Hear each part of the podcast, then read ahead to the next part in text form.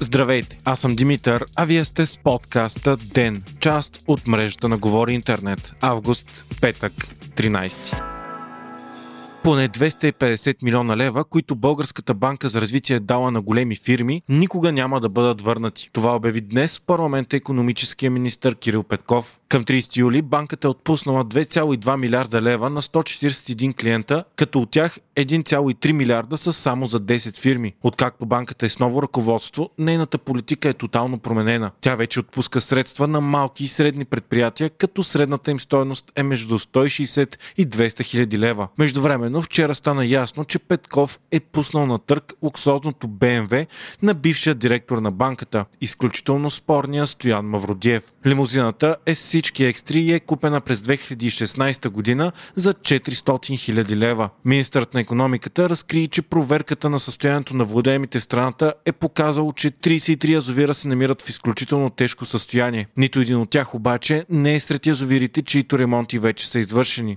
Припомняме, че в началото на мандата си служебният кабинет разкри, че правителството на ГЕРБ е дало 582 милиона лева за ремонти на язовирите в България. Едва 10 обаче са завършени, а 5 от тях са пълни. Още 18 са в напреднал етап на ремонт. Разбира се, поръчките са давани на близки до управляващите фирми, а според служебния кабинет става въпрос за източване на десетки милиони от парите на дънокопаците. По думи на Петков, чрез схеми, като например плащане на бетон на два пъти и транспорт на пет пъти цени над пазарните, са изхвърлени на вятъра по груби сметки 200 милиона лева. Такива резултати излизат само от две от хилядите държавни институции. Според експерти, потъналите в корупционни схеми държавни пари само за последните няколко години може да са десетки милиарди левове. В същото време страната вече десетилетия не може да построи детска болница и задели пари за медицински хеликоптери.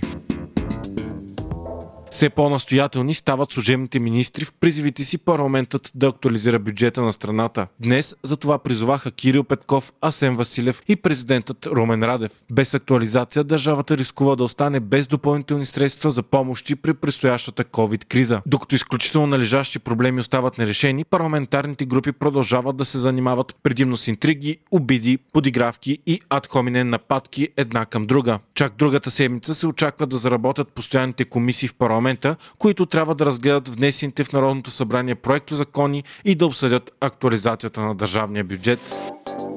Министърът на културата Велислав Минеков е поискал от главния редактор на Вестник Труд Петю Блъсков да напусне ползваните от редакцията помещения. В момента вестникът, който е с редакторска политика подкрепяща ГЕРБ, се намира в Музея на социалистическото изкуство, което е част от Министерството на културата. Според Минеков обаче, труд плаща нередовно найема си. Представители на Министерството са коментирали пред Медиапул, че помещенията ще се дадат вместо на труд на служители на ведомството, като например на такива от Националния институт за недвижимо културно наследство. Според Блъсков пък, който купи труд през 2015, поводът за прекратяване на договора е забавянето на два найема, които са платени веднага след получаване на предупредително писмо от Министерството. Въпреки това труд трябва да се изнесе от музея още до понеделник. От ГЕРБ веднага поеха защитна кампания към труд, като депутатът Тома Биков обвини Министерството и Румен Радев, ако не се намеси в казуса, в саморазправа с медиите. По негови думи, това е поръчка за унищожаване на журналистически глас. Самият труд пък бил част от свободните и независими медии и подобна стъпка ставала във времена на економически трудности, когато частните медии са вложили всички усилия в името на оцеляването си.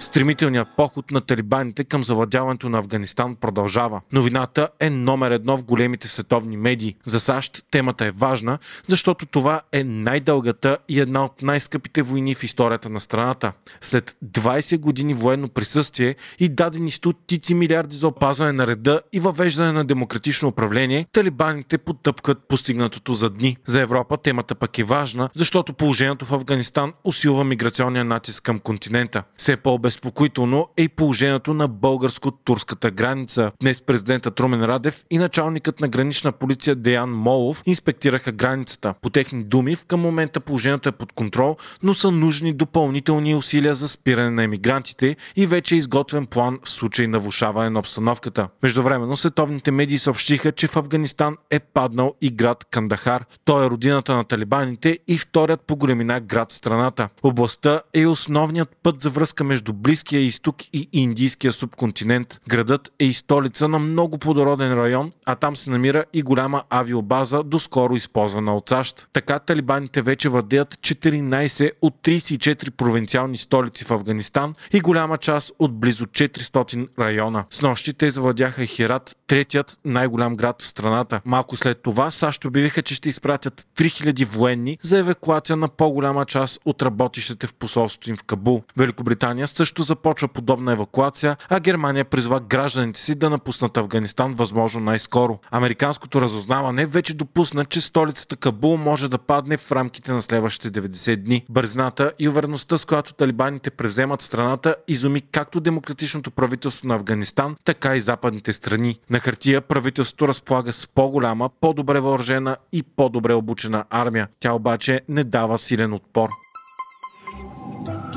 Културни новини с Storytel.